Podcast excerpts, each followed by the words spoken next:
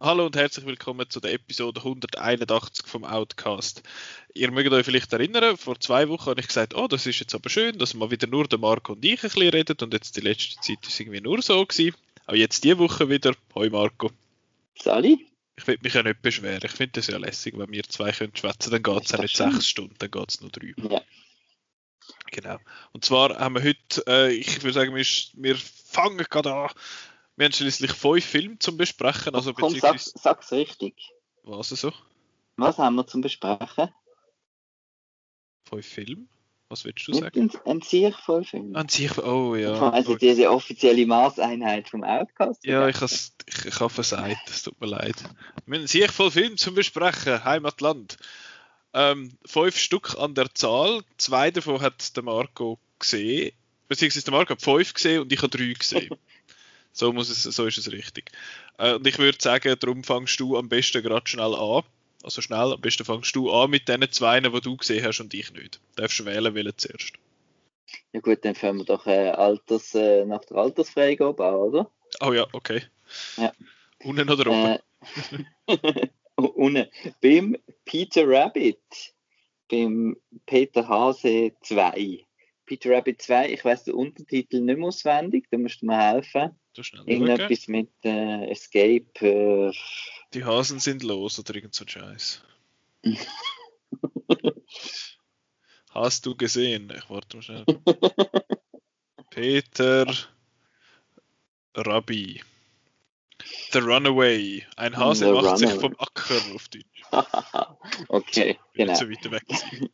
Das ist, glaube ich, einer der ersten Filme, der so richtig dran gekommen ist von der ganzen Corona-Situation. Der war, glaube ich, irgendwie so wahrscheinlich aufs Osterwochenende gestartet. Ja, 2020. Oder ist, ja, 2020. Und jetzt kommt er dort mitten im Sommer. Mhm. Und ich habe vorher den ersten Teil nicht gesehen, habe den in der Bibliothek ausgelehnt und geschaut, bevor ich ins Kino gegangen bin, pflichtbewusst, wie ich bin. Ja. Und ich muss sagen, ich kann den James Corden einfach nicht ausstehen. Furchtbare Person.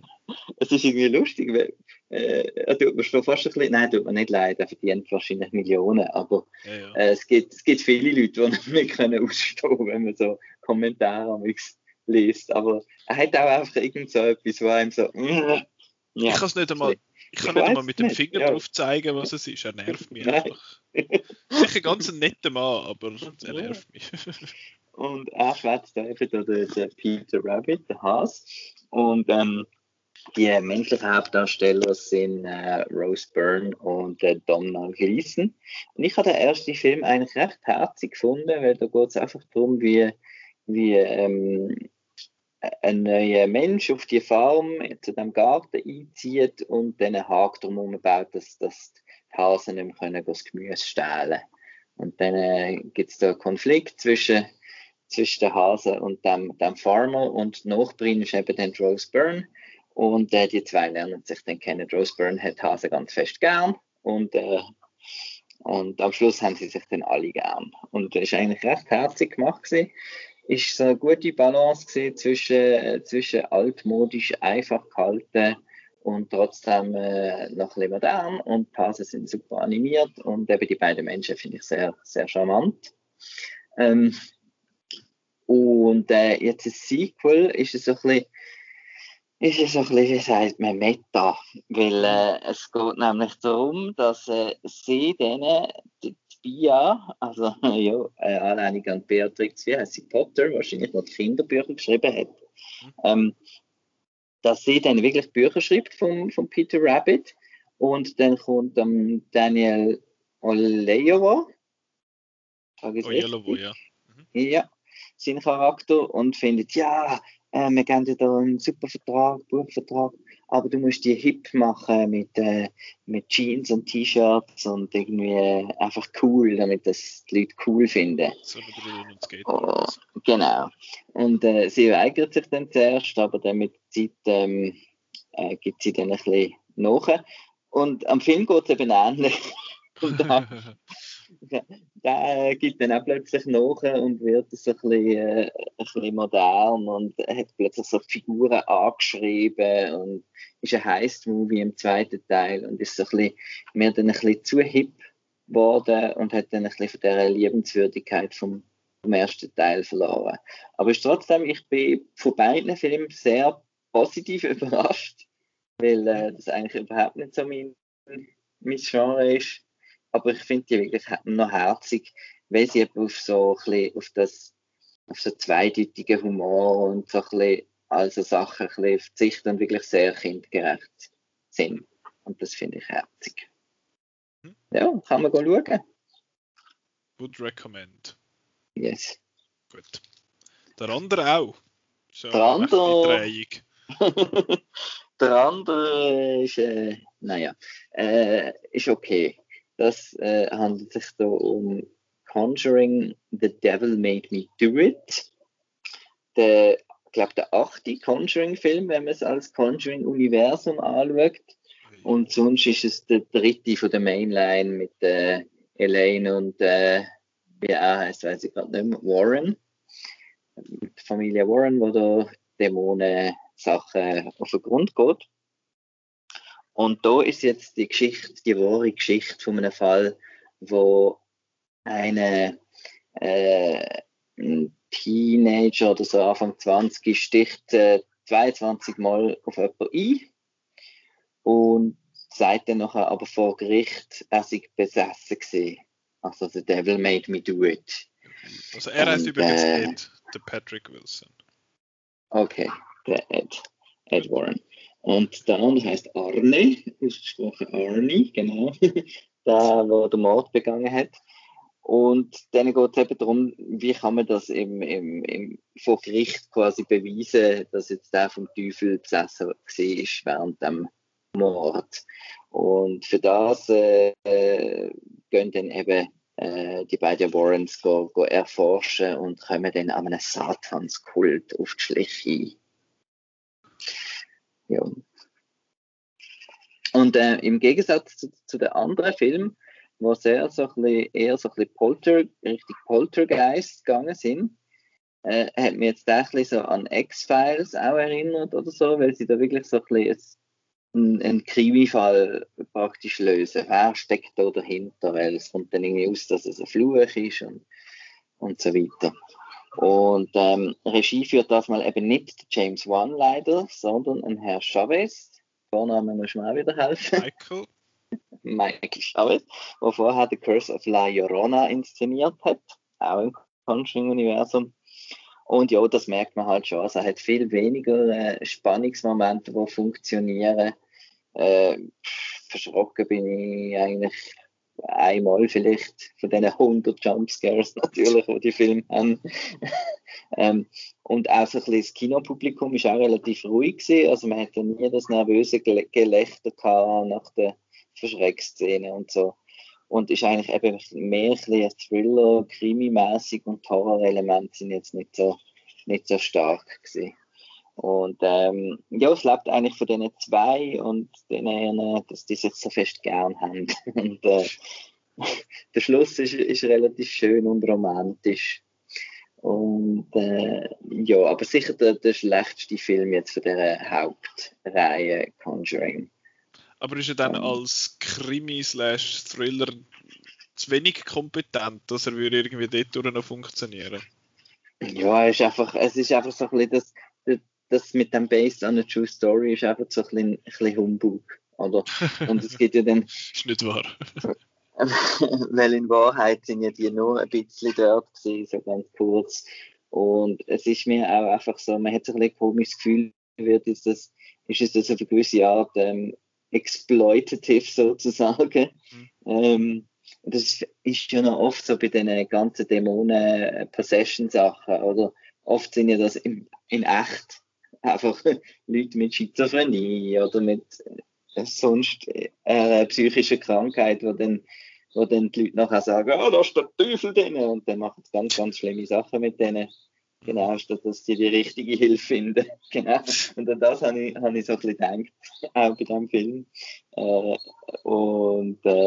Ja, es ist einfach so ein bisschen religiöser Hokuspokus. Aber es ist unterhaltsam, es ist kurzweilig und es hat eben sehr sympathische Hauptdarsteller, cooler Score und irgendetwas wollte ich noch sagen, was ich jetzt vergessen habe. Ah, das Ding macht mit John Noble.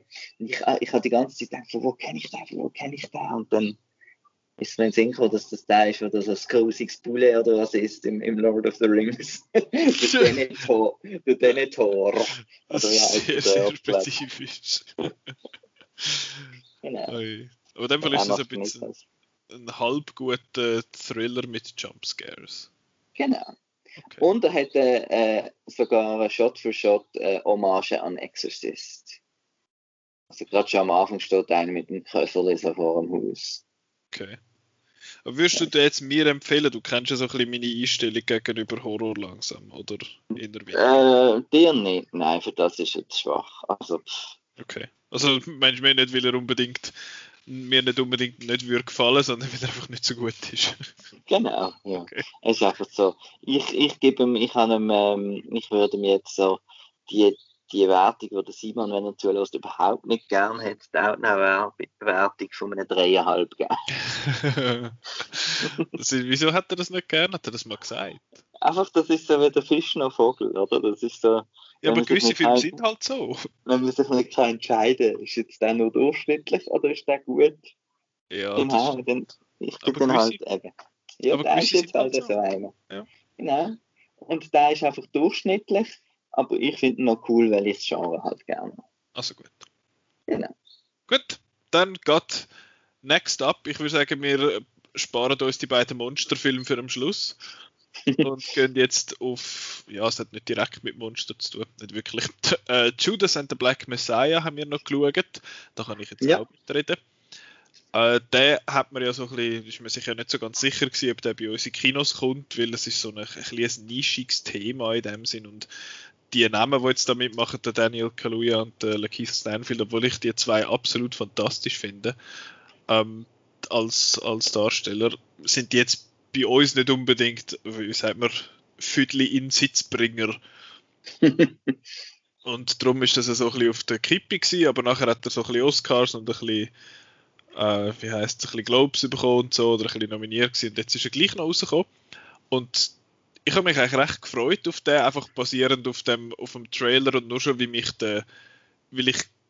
schon ab dem Trailer eigentlich gewusst habe, dass der Daniel Kaluuya wahrscheinlich recht elektrisierend wird sie. Und findest du, das ist so? Daniel Kaluuya ist super, ja. Ja. Es ist aber wieder. Versteht man nicht. Im positiven Sinn. Das ist der coolste, lockerste London-Ass-Dude in Interviews und so. Ich finde so, hey, bruv, nein, das vielleicht jetzt nicht, aber er schnurrt halt so völlig von der, einfach so plaudert der Zeug daher und macht Witzli und ist immer easy und so, und finde, ich meine, irgendwie in einem Interview hat der Graham Norton hat ihn gefragt, was er dann so gemacht hätte, bevor er jetzt da mit Get Out so, da so quasi zur Decke ausgeschossen ist, oder wie man auch immer das sagt, durch die Decke geschossen ist, so, und er findet, I was just chilling, man, und das ist einfach so ein Dude, und dann verwandelt der sich in allen möglichen Filmen. Also ich meine, wenn du Get Out anschaust, wenn du auch Widows zum Beispiel anschaust, wenn du jetzt den anschaust, und er ist einfach eine andere Person und er hat so einen starken London-Accent, und da nimmt er einfach den Akzent auf. Ich habe das Gefühl, wenn du am Schluss hört man ja noch den echten Fred Hampton, und ich habe das Gefühl, er übertreibt es fast ein bisschen mit seinem Dialekt, also mit seinem Akzent, aber für mich hat es tiptop funktioniert.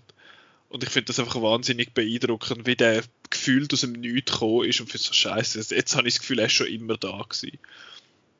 Und er ist so einer, der einfach verschwindet in der Rolle. Das ist jetzt überhaupt so gerade Gegensatz von irgendeinem Tom Cruise oder so, der einfach der Tom Cruise ist. Eben, dass das der gleiche Mensch ist wie in Get Out, das, genau, ist sehr beeindruckend. Aber leider ist das das einzige wirklich beeindruckende an diesem Film, habe ich gefunden. Mhm. Ansonsten muss ich sagen, ist es halt wieder so, ich weiß auch nicht, eben, wir haben jetzt so ein bisschen, wir haben es noch davon gehabt, wir kommen nachher zu einem anderen Film.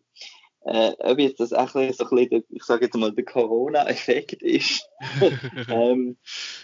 Dass jetzt einfach so fast 1,5 Jahre fast nur so Filme in Anführungszeichen wir geschaut haben. Ja. Also nicht nur so, aber wir haben jetzt One Night in Miami gesehen, wir haben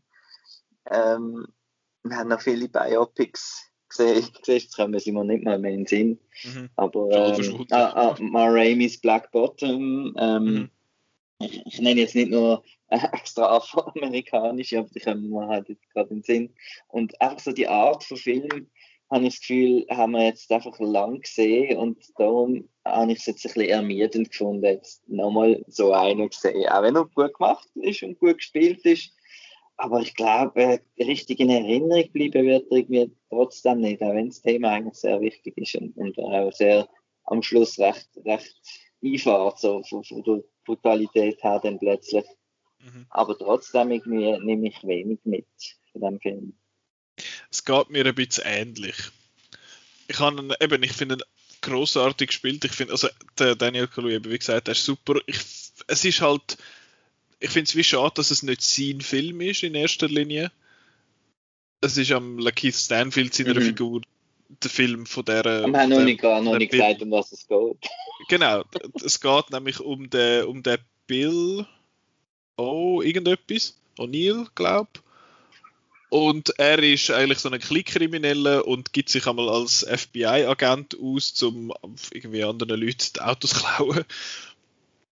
Und dann wird er aber einmal verwünscht und dann wird er von Jesse Plemons verhört und dann in dem Sinne als FBI-Informant eingestellt. Und er muss sich dann bei den Illinois, also Chicago Black Panthers, in dem Sinn sich dort irgendwie einschliessen. Und muss dann quasi dem Jesse Plemons in seiner Figur Informationen geben, was die so treiben und was jetzt eben der Fred Hampton macht, weil Jesse Plemons sein Vorgesetzter, der oberste Vorgesetzte, ist eigentlich der Martin Sheen, ich weiß nicht welcher Sheen, aber der J. Edgar Hoover, ja. Und ja, der ist halt total gegen das und findet, den muss man aufhalten, das ist ein Terrorist und so. Und wie es halt mit den Barnen von diesen Stories ist es dann so, dass der dort eingeschleuset wird, findet dann, die Ideologie ist gar nicht so schlecht. Ja. Und dann ist der immer so ein bisschen in dem Clinch. Und ich finde die Geschichte eigentlich recht interessant. Ich finde das eine interessante Geschichte auch von dieser Figur. Mich hat einfach die andere immer mehr interessiert. Und ich kann eigentlich immer mehr wissen über ihn. Das ist jetzt ganz ein winziger Spoiler, aber am Daniel Kaluuya, seine Figur, der Fred Hampton, ist über eine Zeit lang im Film im Gefängnis und kommt dementsprechend halt dann auch wenig vor. Und ich habe gefunden, dort hat der Film schon recht abgegeben. Und ich finde, was mich am meisten gestört hat, ist, dass er recht wirr erzählt gefühlt. Es ist irgendwie, er ist wahnsinnig schnell dort bei diesen Panthers irgendwie drin und es passieren irgendwie total seltsame Sachen, wo einmal so aufgegriffen werden und nachher kommen sie irgendwie nie mehr vor. Also du hast zum Beispiel ganz am Anfang wird doch da siehst wie so eine Doku-Einstellung vom Lakeith Stanfield, eben von dem Bill, wie er ein Interview gibt. Das kommt nachher noch einmal vor und dann ganz am Schluss nochmal. Und das hat ich habe gedacht, sie hängen jetzt das irgendwie an dem auf. Aber es kommt aber am Schluss kommt er ja noch in echt. Das ist, glaube ich, genau, das habe ich schon verstanden. Szene. Aber für das habe ich das Gefühl, ist es völlig underused gewesen. Es ist einfach so, hey, schau mal, das ist im Fall das gleiche Ding, cool. Und was halt passiert nach dem Interview? Das ist natürlich alle, eben, ich finde, der klassische White Text on Black Background ist wirklich krass. Und das ist allgemein auch eine krasse Geschichte halt. Aber es ist so ein bisschen interessant und wichtig, so ein bisschen unsere Kategorie zu dem. Aber es hat auch so Sachen, zum Beispiel, dass er eben umgeht, der Fred Hampton, und verschiedene Gangs in dem Sinn versucht zu vereinen. Und dann siehst du irgendwie so beieinander und nachher ist plötzlich sind alle wieder auseinander und das kommt irgendwie nachher am Schluss nochmal ein bisschen vor. Also ich finde, es ist dort so ein bisschen unfokussiert, es ist so ein bisschen all over the place und ich habe jetzt nicht unbedingt Mühe gehabt zum Empfolgen, aber ich habe, je länger der Film gegangen ist, ein bisschen mehr das Interesse verloren am Ganzen. Und es ist auch nie wirklich so ein bisschen... Also Black Clansman ist ja relativ ähnliche Story, einfach vom dass jemand etwas infiltriert und so weiter. Und da hat er jetzt auch überhaupt nicht irgendwie so mit dem effektiv geschafft, dass jetzt der vielleicht entdeckt wird oder so. Also es ist nie so sprenzlig geworden irgendwie, dass man denkt hat, oh, jetzt finden sie es dann raus und so. Ja. Ich meine, es ist zwar schon eben eine interessante Figur, der Bill, die Hauptfigur, wo ja quasi das irgendwie muss machen, damit er sich irgendwie finanziell kann über Wasser behalten und so. Aber irgendwie ist der, ja, wie du sagst, das stimmt schon, der Clinch ist wie irgendwie so ein bisschen zu wenig überkommt. Für das, dass er dann doch über 2 Stunden geht, finde ich, ist es, ja, hat sich dann so ein bisschen angefangen zu ziehen, weil ich habe gefunden, er ist einfach ein bisschen zu wirfen zählt. Das war eigentlich mein Hauptproblem gewesen damit, warum dass ich ihn jetzt irgendwie nicht so packend gefunden habe, wie ich es eigentlich gehofft habe. Aber ich finde, für Daniel Kaluuya seine Performance in vielen Sachen, vor allem wenn es um die Rede geht, ist es einfach, ja, das sind doch dann die Oscar-Clips halt, weil er laut etwas sagt.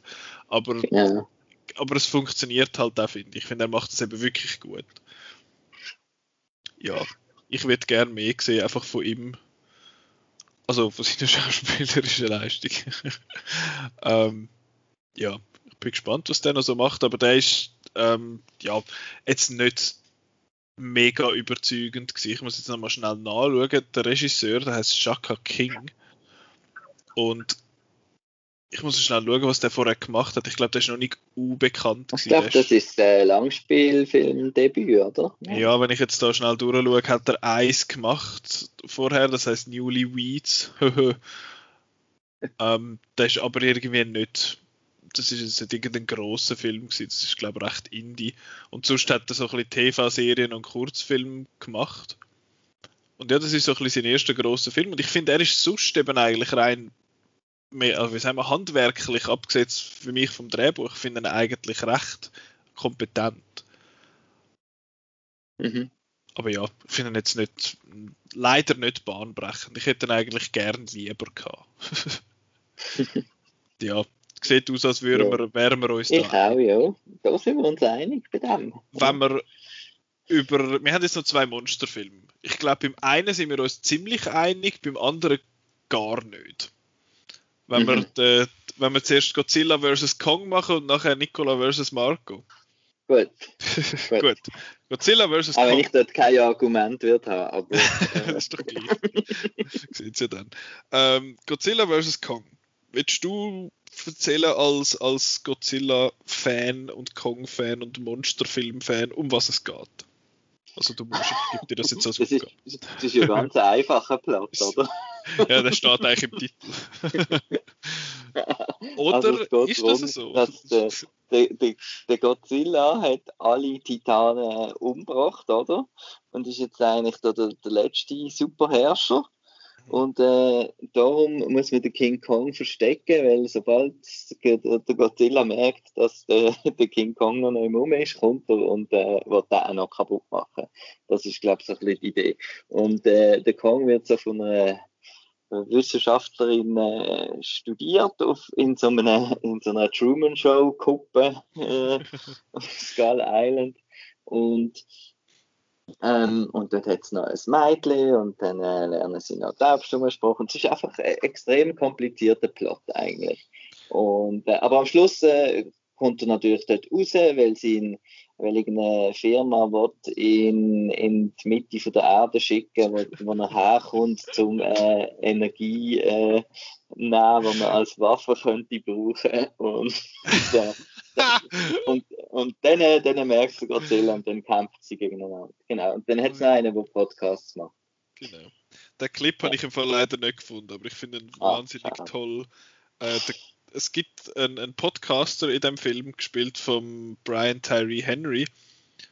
Seine Figur heißt Bernie und der hat so einen, wie sagen wir dem, so einen Schwurbler-Podcast. In dem Sinn, wo findet, da hat es da so ein Monster und ich habe da so eine Verschwörungstheorie und so, und am Schluss stimmt alles. Also die beste Message in der heutigen Zeit. Und der Kyle Chandler, wo der Vater spielt von der Millie Bobby Brown, wo man gesehen hat bei Godzilla 2. Sie hört den Podcast und sie erzählt dann ihm so, du musst das und das machen und und er sagt irgendwie etwas von wegen, this podcast is filling your head with garbage. Und ich habe gefunden, es wäre eigentlich recht lustig, wenn wir das am Anfang von diesem Podcast hätten können einspielen. Aber ich habe leider den Clip nicht gefunden. Mit dem müssen wir jetzt leben. Genau. Ich meine, ich habe schon eben, nur schon bei dieser Plot-Synopsis, der geht doch fast nicht zu den Ohren aus. Und das ist jetzt das, was ich sehr spannend finde an dem Film. Es ist auch so ein bisschen im Vorfeld, hat sie so ein bisschen geheißen, findet so, der ist voll silly und so, und er weiß, dass er silly ist. Und das ist ja etwas, was du nicht immer gern hast, so ein bisschen die Self-Awareness von so ein bisschen, wie sagt man, so ein bisschen konzeptionell doofen Film. Genau. Und jetzt also, da hat jetzt das funktioniert für dich? Nein. Es ist einfach so, ich habe das nachher auch noch in vielen Sachen gehört und habe es aber auch selber gedacht während dem Schauen. Es ist extrem noch an den Transformers-Film, der Film. In Sachen, es hat einfach diverse, unnötige, blöde Plots, blöde Humor-Amix und ganz viel eben Plot, aber im Gegensatz zu den Transformers ist halt der Humor und so ist zwar nicht lustig, aber ist wenigstens nicht so saudumm wie bei Michael Bay. Genau, es hat nicht irgendwelche Megan Foxes, die einfach schön sein und so Sachen dann dazwischen. Aber es ist einfach, die ersten 40 Minuten habe ich recht Angst gehabt, dass das ein wahnsinnig schlimmer Film wird. Wie der letzte bin ich ja auch schon sehr enttäuscht gewesen. Ich bin mega Fan vom 2014er, der ja eigentlich einen sehr realistischen Approach eher gemacht hat. Und jetzt, alles wie mehr, sind wir jetzt hier bei dem wirklich bei Science Fiction gelandet. Und der letzte ist eben so ein bisschen etwas dazwischen gewesen. Und von dem her finde ich das, wo du sagst, er nimmt sich nicht ernst. Ich sehe das eher als, ich finde es cool, dass er jetzt wirklich voll im Science-Fiction innen ist. Mhm. Und sich auf diese Weise nicht mehr an der Realität sozusagen festhält. Und das hat mir eigentlich gefallen, sein Ideenreichtum, die ganze Sache mit Hollow Earth und das Design von diesen komischen Fahrzeugen und überhaupt Sounddesign, das Visuelle, Violett und Pink und super. Violett und Pink und super. Und eben alles, was mit Monster war, ist so gut gewesen. Also habe ich so viel Freude gehabt, ich habe so ein grosses Grinsen gehabt, dass ich dann die ersten 40 Minuten quasi dann ein bisschen vergessen habe. Und nachher, wenn wieder der Subplot kommt, also der Millie Bobby Brown, das Subplot ist eindeutig der, der irgendwie am unnötigsten ist. Ist aber scheisse, Marco. Er ist dann, ja, er ist scheisse, aber er ist dann auch relativ nicht so viel, er schaltet dann halt einfach wieder dorthin und immerhin sieht man dort ein bisschen violett und pinke Sachen. Es hat ein bisschen schöne Farben, das stimmt. Aber das, was jetzt du eben sagst, das stimmt schon mit dem Transformer-esque. Ich meine, du hast halt Isa Gonzalez, wo nichts zu tun überkommt in diesem Film. Und einfach quasi aussieht.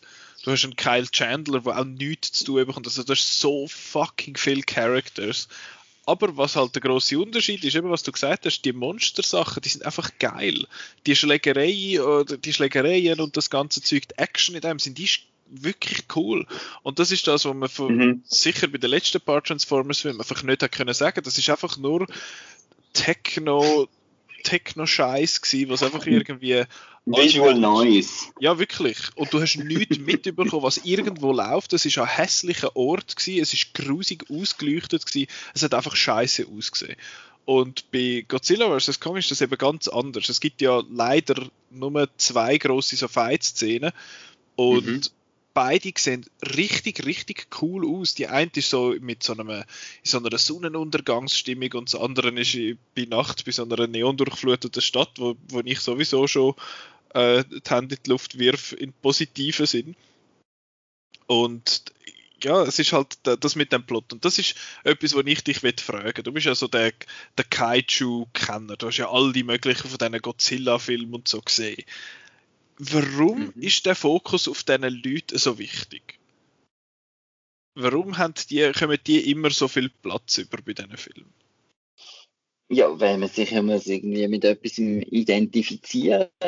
Aber und braucht man 30 Leute, um sich identifizieren? Nein, aber irgendein Wissenschaftler hat es halt immer. Das gehört halt auch ein bisschen dazu, oder? Mhm. Dass da jemand das beschützen und jemand will für die böse Seite. Und ja, wenn jetzt wirklich, ich glaube, wenn man den Fans das gibt, also denen reklamieren, was sie wollen und einfach nur Monster-Action zeigt, dann kannst du das höchstens irgendwie eine Stunde lang anschauen. Ja, verstehe mich nicht falsch. Also, 2 Stunden Monsterschläge gesehen wird niemand. Das ist nach einer halben Stunde ermüdend. Ich finde einfach, die Balance ist einmal ein bisschen... Also es ist nicht einmal unbedingt die Balance, sondern dass es einerseits, jetzt vor allem mit dem, es hat so viel Plot, es hat so viele Figuren, ich finde zwar, je länger das gegangen ist, desto weniger schlimm habe ich es gefunden, weil einfach noch mehr irre Scheiß dazugekommen ist, wo irgendwie lustig war. Und eben der Millie Bobby Brown Plot der führt ja schlussendlich schon noch jemand an und ich habe dann gefunden, okay, das ist die Absicht gewesen. Aber ja, das aber wo noch hinführt, ist ja saublöd, einfach etwas erklären. Vor allem hat es nicht gebraucht. Es hat es einfach nicht gebraucht, was sie machen da drin. Aber ja, und was ich auch noch gefunden habe, was ich nicht so, also was ich einfach ein bisschen komisch gefunden habe, eben meine meisten Probleme sind wie bei dir, so im ersten Drittel ungefähr. Ich habe immer ein bisschen das Gefühl gehabt, es hat einen Kong-Film gefehlt dazwischen. Wir haben das im Kino ja auch schon kurz besprochen. Ich habe irgendwie immer das Gefühl gehabt, es fehlt einfach noch etwas, weil das ist mir auch nicht mehr bewusst gewesen, dass Skull Island ja irgendwo in den 70er gespielt hat. Und ich habe dann gefunden, ja, aber wo sind denn all die Leute von dort? Die sind jetzt alt oder tot oder was weiß ich. Und dass man die nicht mehr bringen kann, ist logisch. Aber irgendwie habe ich immer das Gefühl gehabt, es hat etwas gefehlt dort dazwischen. Mhm. Und es ist ja vor allem auch mehr eigentlich Kong 2 als Godzilla vs. Kong, weil der Godzilla kommt nicht so oft vor, wenn ich das gedacht hätte in einem Film, wo beide Namen drin vorkommen. Das ist sehr fest mehr am Kong-Sinn-Film. Ist nicht jetzt unbedingt das Problem, finde ich. Eben wahrscheinlich, weil er so einen zweiten Kong-Film gefehlt hat. Und sonst noch so ein paar kleine Sachen. Ich finde es immer lustig, dass es in diesen Filmen, glaube ich, sicher immer einen japanischen Dude braucht, der Gojira sagt. Und dann ist gut. Dann hat er sein Soll erfüllt. Also was ich zum Beispiel herzig gefunden habe, ist die ganze der Subplot mit dem Mädchen. Ja, das stimmt. Das hat irgendwie funktioniert. Und dass sie da eine Freundschaft aufgebaut hat mit dem Kong. Und ich habe es herzig gefunden, dort, wo sie ihn quasi muss dazu überreden, dass er das macht, was er soll machen und so. Ich habe das habe ich eigentlich die beste Plot gefunden. Rebecca Hall habe ich einfach cool gefunden eigentlich, aber was der Skarsgård genau gemacht hat, der ist da kurz vorbeigekommen und hat dann gesagt, ja, jetzt machen wir das und dann haben sie es gemacht und wegen dem sind jetzt 100'000 Leute in Tokio wahrscheinlich, in Hongkong gestorben in diesen Häusern. Ja, sag nicht, das habe ich noch gedacht, gerade während dem Film, also die Leute, die schon irgendwie Kolik gehabt haben wegen Man of Steel, die werden da bei Godzilla vs. Kong nicht mehr aus dem Schreien rauskommen. Ja. Also dort ist eine Zerstörung, es ist die reinste Zerstörung. Und ich glaube, du hast es gesagt, dass in so einem Nebensatz ist es erwähnt worden, von oh ja, geht in den Bunker und so, ja genau, ja. Schon gut. Und genau noch zum Plot und der Figur. Früher ist es natürlich auch ein Budget, es ist auch eine Budgetfrage gewesen, oder? Mhm. Du hast ja oft bei Genrefilmen früher, wo auf dem Plakat riesige Monster drauf sind, hast du am Schluss eine halbe Stunde Monster, weil das halt das Aufwendige war. Und den Rest hast du halt müssen mit mit Leuten füllen und irgendwelchen Dings. Und, aber heute müsstest du das ja eigentlich nicht mehr, oder? Aber man macht es halt trotzdem noch. Nicht unbedingt. Und vor allem, eben, wenn du so viele Characters hast, wo so viele berühmte Leute mitmachen, die wahrscheinlich so viel verdienen, dann zieht das Argument wahrscheinlich nicht. Ich finde das auch so speziell. Ich meine, es bräuchte da keine Rebecca Hall. Ich meine, Rebecca Hall ist eine super Schauspielerin, oder? Ein Kyle Chandler oder ein Sarsgaard oder was, da könnte man irgendjemanden eigentlich nehmen. Es geht niemand wegen irgendwelchen Namen. Und darum finde ich das noch lustig, dass sie sich die Mühe, also quasi das Geld ausgeben für die Leute. Mhm. Weil die schlafwandeln da eigentlich noch, oder? Ich meine, da hätte man auch irgendjemanden können nehmen. Ich glaube, sie sind nicht so teuer, weil es ja so viele Characters gibt, da haben sie nicht so viele Szenen, die sie mitfilmen. Also was mit es sind so viele Leute. Wir haben zwar jetzt ein bisschen über die Millie Bobby Brown, darf ich ja sagen, dass ich den Namen irgendwie mühsam finde zum Sagen so oft. Dass ihre Storyline recht gemischt ist, aber ich habe dann den Julian Dennison, der dort mitmacht, wo einer von dem Dreier gespannt ist, das ist der Bub einerseits von Deadpool 2 und andererseits von Hunt for the Wilder People. Ich habe ihn einfach irgendwie total sympathisch gefunden, weil er ist so ein bisschen dem Dreier-Grüppli, so ein bisschen der Voice of Reason in dem Sinn. Aber ich glaube, 3/4 von dem Charme ist einfach sein neuseeländischer Akzent gewesen. Das ist einfach irgendwie lustig. Eben, es hat dann doch nicht so viel Gewicht, das Ganze, aber es reißt einfach immer wieder ein bisschen raus, habe ich gefunden. Das Conspiracy sagt, das sagt doch immer Tapwater. Und ja. Also das Zeug ist schon extrem. Es hat mich auch ein bisschen an Dinge erinnert, 2012 oder so, hast du den Woody Harrelson oder irgendwo in einer Radiostation irgendwelche Verschwörungstheorien brabbelt. Ja. Ja, und eben, ich meine, du hast den ganzen, eben, ich sage mindestens 2 von diesen ganzen Plotlines kannst du einfach weglassen, ersatzlos. Eben der mit der Schwurbelstrang und der ganze Teil mit der Isa Gonzalez. Weil sie macht einfach, sie steht und findet so, aha, ich bin da und ich bin jetzt die Tochter von meinem Vater und ich habe da coole Sachen. Sie bringt eigentlich nur die Schiffe vorbei. Ja. Und sie hat einen Geheimauftrag natürlich. Genau, wo aber relativ schnell wieder recht egal ist. Aber ich habe einfach wirklich auch richtig viel Spass gehabt mit dem Film und ich bin so froh, habe ich den im Kino gesehen. Mhm. Das ist einer von denen, wo ich eigentlich gerne, ich muss mal schauen, ob der neu mit dem IMAX läuft, wahrscheinlich ja nicht, aber... Er läuft überall einfach nur auf Deutsch. Und ich habe es mir jetzt, nachdem ich ihn gesehen habe, mal überlegt eigentlich. Und auf Deutsch will ich ja was sagen, das ist ja egal. Mhm. Ja, aber, das finde ich so ein bisschen. Was ich noch möchte sagen, es war mein erster 3D-Film seit langem. Mhm. Ich habe das 3D bei diesem Film eher schädigend gefunden, weil es hat einfach das ganze Bild so ein bisschen verwäscht mit den Brillen und so. Und vor allem mit den Masken. 3D-Brillen ist irgendwie mühsam. Ich beneide ja Leute, die Masken tragen müssen und die Brille, die beneide ich ja gar nicht. Und vor allem, what the fuck, man, Blue Cinemas. Eine 3D-Brille, 4,50 Franken. Ist das euer Ernst? Die kannst du immer behalten. Ja, bis ich sie wieder vergesse. Auf das zählen sie ja. Also vor der Pandemie sind sie ja noch irgendwie 3 Stutz gewesen. Und es steht halt so ein bisschen dem Kontrast, man kann bei uns auf Outnow einen Bericht lesen zum neuen Arena-Kino in Basel, wo die Preise den Deutschen anpasst, weil ja das sehr nahe an den Grenzen ist und die Deutschen natürlich viel tiefere Preise, also sie haben viel tiefere Preise bei den Kinos und der kostet jetzt halt ein Kinoeintritt irgendwie 10er-Noten oder so und 3D-Zuschlag gibt es auch noch und Überlängenzuschlag gibt es auch noch und Überlängenzuschlag kann sowieso go fuck itself oder so. Aber ja, und dann hat es da 4,50 Franken für eine fucking 3D-Brille. Das ist einfach Schweinerei. Ich gehe sehr gerne in die Blue Cinemas, ich habe die eigentlich gern. Aber what the fuck, man. Ich habe das nur mal ausgesprochen haben. Seid gewarnt, nehmt eure 3D-Brille mit oder vermeidet 3D-Film ganz. Wir hätten nämlich den Film auch noch jemand anders schauen können, der nicht in 3D gelaufen wäre. Aber ja, es ist halt spät. Genau. Weiter mit anderen Monstern. Ein Nicola-Rant. Ja, das war ein kurzer 3D-Rant. Okay. Nein, ich wollte noch schnell... ist das jetzt gesehen? Von dem Legendary Monsterverse? Weil es gibt ja kein Stinger am Schluss. Ja, es gibt nichts, es gibt keine Post-Credit-Szene, wie du sagst. Und ich glaube, es ist aber im Fall auch nichts geplant. Es wird kein Plot angefangen und nichts. Und ich fand das fast ein bisschen schade, weil ich mag die Version vom Godzilla eigentlich. Ich finde das Design cool. Chunky Godzilla. Genau. Und es gibt noch so viele Monster im Godzilla-Verse, wo da noch könnten vorkommen. Aber eben, er hat ja alles schon kaputt gemacht. Das ist ja nicht sein. Ich bin jetzt da gerade am Schauen, am Adam Wingard, der jetzt da Regie geführt hat, und ich glaube auch schon. Und was hat der noch gemacht? Der hat den Guest gemacht, der grossartig und ist. You're Next.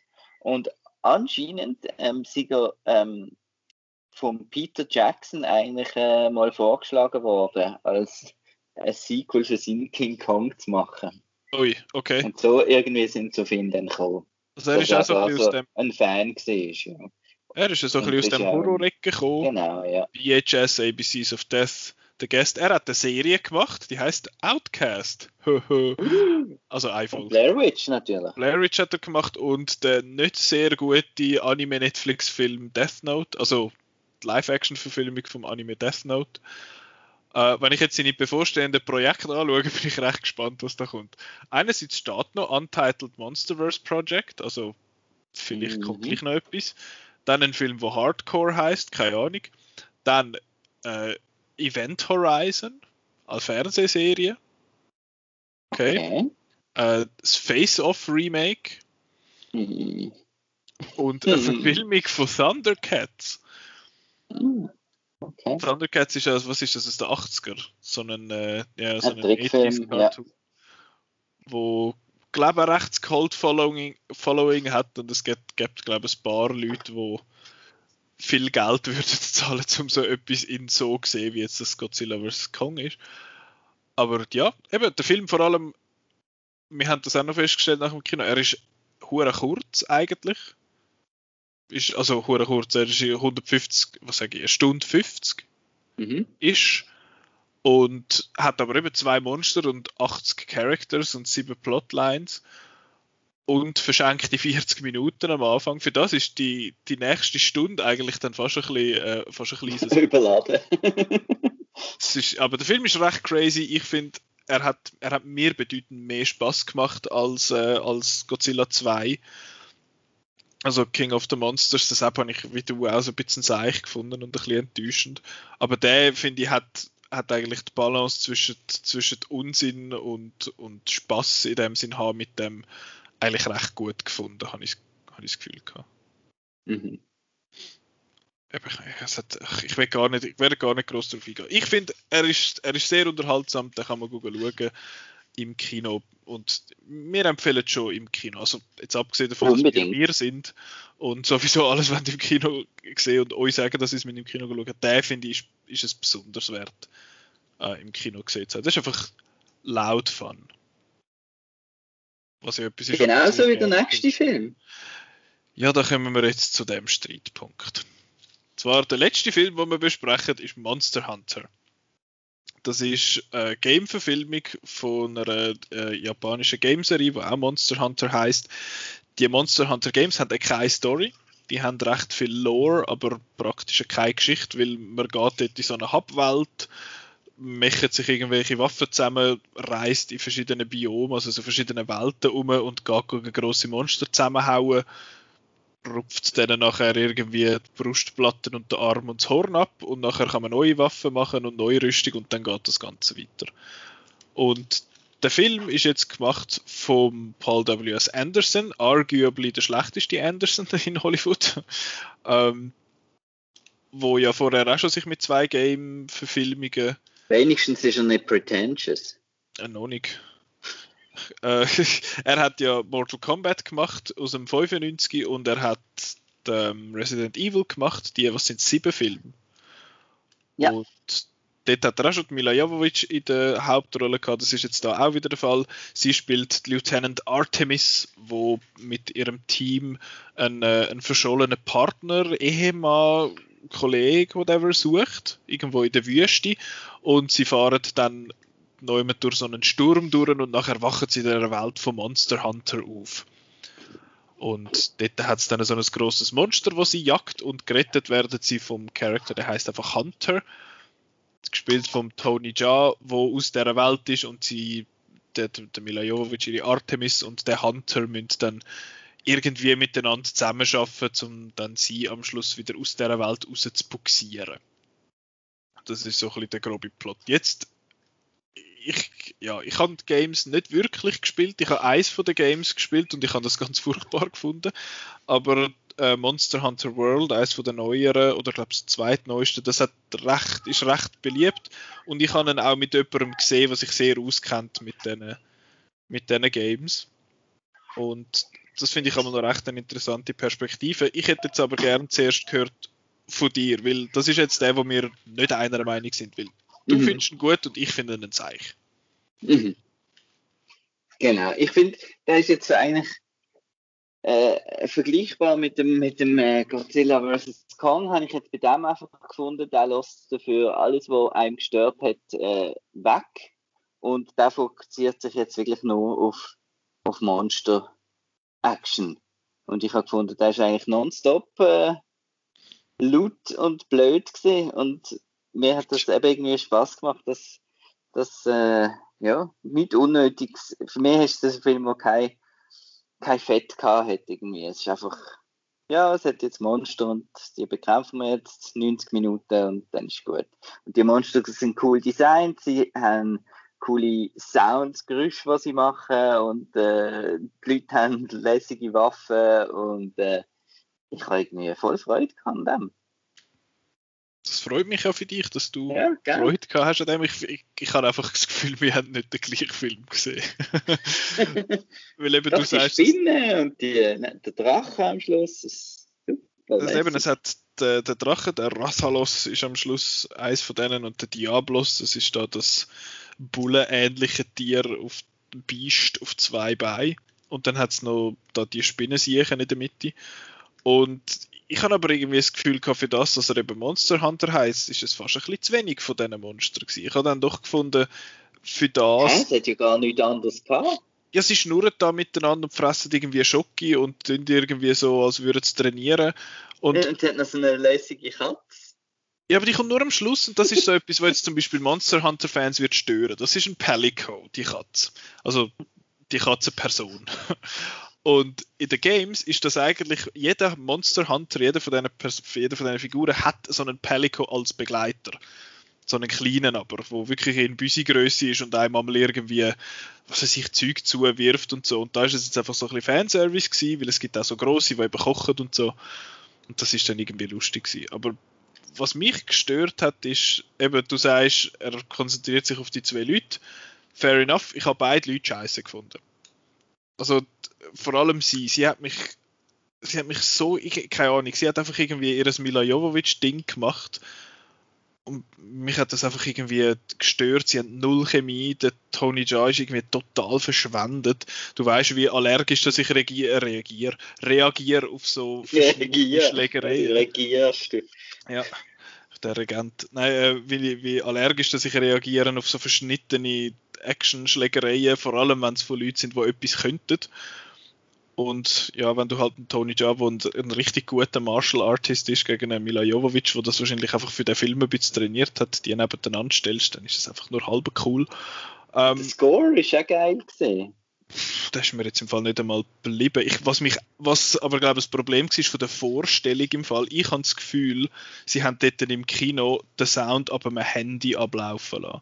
Weil der Sound ist so schlecht gewesen, dass die Spinnen haben ja so einen Screech gehabt, so einen richtig beißenden Schrei, und der ist so, der hat so keinen Hall gehabt und nichts, der ist einfach nur, das ist wie wenn du irgendwie, was weiß ich, Hans Zimmer Musik aus einem Handyplayer loslässt. Also das ist echt schmerzhaft gewesen. Und ich habe einfach so ein bisschen meine Mühe gehabt mit dem Konzept, mit dem Fish-out-of-Water-Konzept, dass man da irgendwie sie muss in die Welt rein transportieren, dass sie das muss irgendwie lernen und so, weil mit dem hat der Paul W.S. Anderson offenbar wollen simulieren, wie es ist, wenn man in ein Game eintaucht. Und dann finde ich so, du hast aber offensichtlich noch nie ein Game gespielt, weil wenn ich in ein Game eintauche, kann ich nicht einfach knarren und ballern alles nieder. Also das funktioniert schon mal überhaupt nicht. Und ja, ich habe einfach gefunden, die Welt, ich hätte viel lieber mehr von dieser Welt gesehen als von diesen Amis. Es ist eben, der Film ist auch zu amerikanisch für mich. Weil sie probieren alle Konflikte mit Knarren zu lösen. Sie ballern einfach immer auf alles. Und irgendwann gegen den Schluss lernt sie dann, dass die Welt nicht so funktioniert. Und dann macht sie so einen coolen Game-Move und dann sind alle tot. Ja, es ist eben, du hast gesagt, es ist so ein bisschen nur die. Und sie sind aber auch nur auf dem Felsen etwa eine Stunde. Mhm. Sie hängen jetzt dort und das ist so ein langweiliges Setting. Aber ich glaube, ich habe jetzt so die Lösung gefunden. Also ich habe jetzt wirklich, für mich ist wirklich der Sound ist eigentlich fast 70% gewesen. Okay. Ich habe das extrem cool gefunden. Ich habe das einfach, du hast ihn im Kino gesehen, ich habe ihn daheim schon länger her gesehen, weil die amerikanische Blu-ray schon draussen ist. Mhm. Und ja, ich hatte einfach wirklich mal wieder Freude am Soundsystem. Wie das auch sehr räumlich alles war und überall knarzt und geschrauen und brüllt hat. Und ich weiss auch nicht, du hast da irgendwie hohe Erwartungen gehabt, habe ich das Gefühl. Das kann sein. Hast du etwa Shakespeare erwartet? Ja. Genau das. Genau, das ist das beste Argument, oder? Ja. Hast du jetzt einen tiefgründigen Film erwartet, der dir etwas lehrt über das Leben? Nein, ich finde, was ich dir recht gebe, ist, dass wenn die Monster dann sind, eben wenn der Diablos mal zweimal aus seinem Sand rauskommt, dann ist das wirklich cool. Dann ist das geil gemacht, weil die Monster sehen auch wirklich gut aus und die sehen auch teuer aus in dem Sinn. Die sehen auch gut gemacht aus. Sie sind mehr oder weniger 1:1 adaptiert aus den Games, was ich noch interessant finde.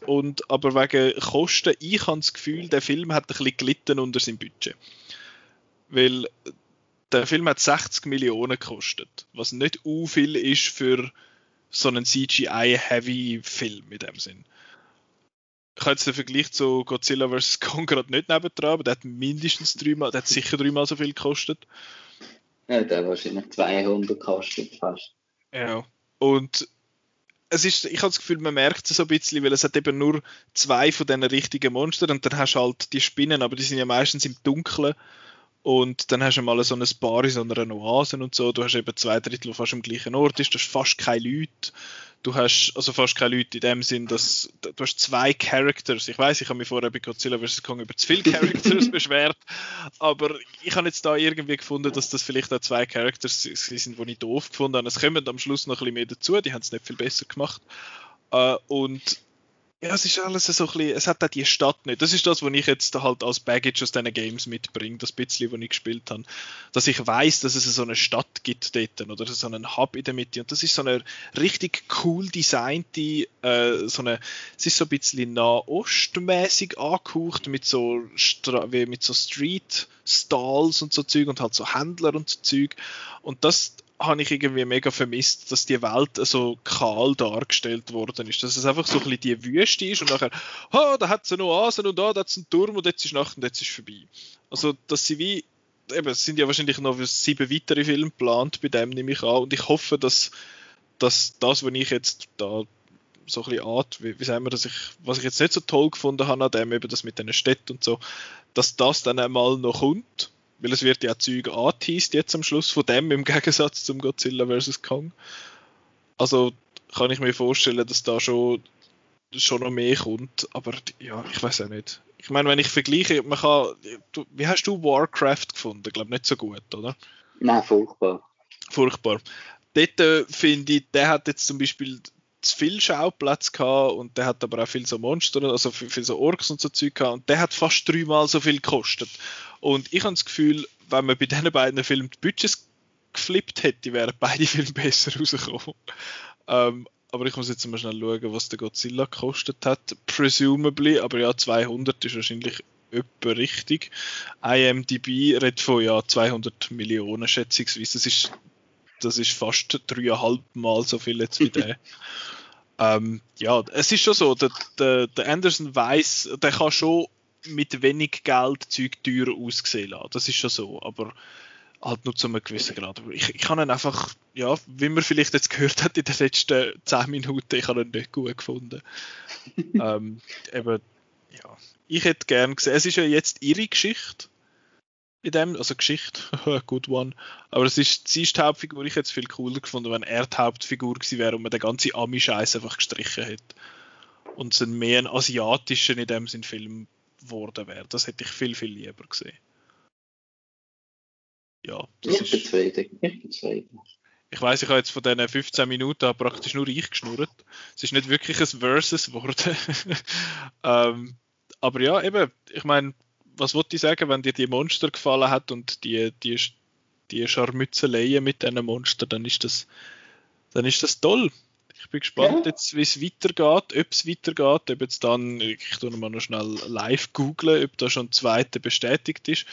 Aber ich finde es lustig, mir hat der, da wirst jetzt du mich nicht verstehen, aber mir hat der jetzt besser gefallen als, Mortal Kombat hat mir besser gefallen als der. Du bist gerade im Keller. Genau. Ja, aber das ist das, was ich sage. Mein Akku ist eben leer, ich muss aber gerade im Boden sein. Ah. Ich bin jetzt da gerade schnell ein bisschen am durchschauen, aber es steht jetzt da noch nichts von einem Sequel, aber ich gehe davon aus, dass der Paul W.S.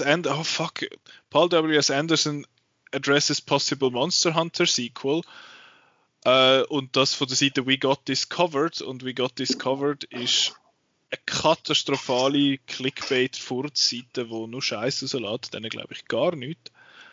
Ja, also ich gehe davon aus, dass dort mehr rauskommt. Da steht jetzt auch Monster Hunter Movie Directors already working on Sequels. Also ich gehe mal davon aus, dass da noch mehr kommt. Vielleicht, ja, der hat jetzt für mich das Problem, wo wir letzte Woche haben wo du hast mit Mortal Kombat vor allem, ja. Dass es das Prequel quasi war, bevor dann der richtige Film kommt und ich habe das Gefühl, der hat auch crazy Prequel-Vibes gehabt. Aber ich finde, sie sind ja schon beim Endgegner eigentlich gesehen, habe ich das Gefühl. Das beißt sich dann gerade eben noch mehr mit dem Ganzen. Sie hat sich dann wie nicht können entscheiden, findet, ja okay, wir müssen jetzt gleich noch etwas abschliessen, falls wir keinen zweiten machen können und einen dritten und einen elften. Aber ja, eben. Was ich auch extrem cool gefunden habe, ist, aber das ist bei mir wieder so ein bisschen die Jupiter Ascending Vibes, wahrscheinlich. Ich bin ja da noch empfänglich für so Sachen. Der Ron Perlman, der irgendwie auf einem Segelschiff durch den Sand fährt. Lässig, oder? Dort muss ich noch etwas sagen, das ist jetzt vielleicht ganz ein kleiner Spoiler. Aber der Ron Perlman, seine Figur kann Englisch, alle anderen, also kann Menschisch quasi. Und alle anderen können das nicht, außer natürlich die Jovovich und ihre Crew. Und dann sagt er, wieso kannst denn du Englisch? Und dann findet er so, ja, von eurer Welt sind schon ganz viel zu uns übergekommen. Ich finde so, aha, unsere Welt besteht nur aus Englisch. Also sind nur die Amis dort angekommen und haben alles kaputt gemacht. Oder was ist das, was ihr sagt? Es hat so viele so kleine, dumme Sachen, die mich mega fest genervt haben. Auch, dass sie dort am Anfang sind es doch bei dem kaputten Fahrzeug dazu und dann hat es dort Glas am Boden. Und dann heißt es, da hat jemand aber den Sand mega müssen aufheizen, dass es Glas wird. Und das sind einfach perfekte Glasscheiben, die so ein bisschen zerbrochen sind. Ich finde so, das funktioniert nicht so. Das sind so Sachen gewesen, wo ich dann ein bisschen petty geworden bin bei dem Ganzen. Wie du vielleicht feststellst. Aber ja, not for me. Aber dafür der Marco, von dem her... Immerhin das. 50-50. 50-50, genau. Wenn ihr normalerweise mehr am Marco seiner Meinung sind, dann findet der Film vielleicht lässig. Wenn ihr eher auf meiner Seite sind, dann solltet ihr ihn wahrscheinlich eher meiden. Genau. Das ist wieder Game-Film. Also wir haben jetzt innerhalb von kürzester Zeit 2 Game-Filme besprochen. Mhm. Und sicher noch mehr dieses Jahr. Irgendwann kommt ja noch Sonic 2, freust du dich? Ja. Mega. Gell, der Dr. Stolz. Robotnik's Revenge. Ja, irgendetwas. Also, Too Fast, Too Sonic. Nein. Da kommt der Benno und ich nächste Woche. Das ist eben falsch. Ja, da habe ich ja gelogen die letzten paar Wochen. Ich habe euch, liebe Zuhörerinnen und Zuhörer, ich habe euch mega fest angelogen. Das tut mir auch leid. Ich habe immer gesagt, dass Fast and Furious 9 oder Fast 9 oder 9 oder wie auch immer. Der Fast-Saga. Ja, genau. Ich sage da dazu nichts. Dass der in der gleichen Woche wie Black Widow rauskommt. Das war gelogen. Der kommt erste Woche drauf raus. Das heisst, wir reden nächste Woche über Black Widow und Minari hauptsächlich. Ich weiss nicht, wie fest dass wir über das NIF werden reden, weil ich bin dort eigentlich so ein bisschen von die Hause aus am Film schauen, aber ich weiss nicht, so wie vielen dass ich dann effektiv komme. Aber das wäre eigentlich auch noch auf der Traktandenliste. Dann die Woche drauf ist Fast 9. Also Universal Soldier ist noch nächste Woche. Genau, du hast recht, natürlich. Das Ketchup. Das Ketchup ist noch nächste Woche. Dann die Woche drauf ist eben 9. Space Jam 2, yay. Ich glaube, ich muss bis dort dann das Original noch schauen, da habe ich nämlich noch nie geschaut. Und etwas vielleicht für den Marco, Escape Room 2, ist auch noch dann. Wenn der nicht aufgeschoben worden ist und ich habe es nicht gemerkt. Dort muss ich das Original schauen noch, den gibt es auf Netflix für die, die ihn auch noch nicht gesehen haben und dann noch möchten schauen. Und was wir dort wahrscheinlich auch noch werden besprechen, ist Cannes. Das ist nämlich jetzt gerade voll im Gang. Gun ist im Gang, was?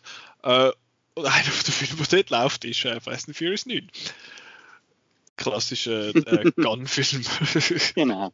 Ja, aber ist nicht Kingdom of the Crystal Skull, glaube ich, auch in Gun gelaufen. Ja, und Attack of the Clones doch auch. Oder irgendeiner von den Prequels ist sicher dort gelaufen. Ja, Solo ist gelaufen dort. Also es ist ja dann out of competition. Aber sonst laufen ein paar interessante Filme dort, wie ich glaube, Last Night in Soho läuft jetzt, glaube ich. Vielleicht suche ich das mir aber auch zum Viertel aus und das stimmt gar nicht. The French Dispatch läuft, glaube ich, auch.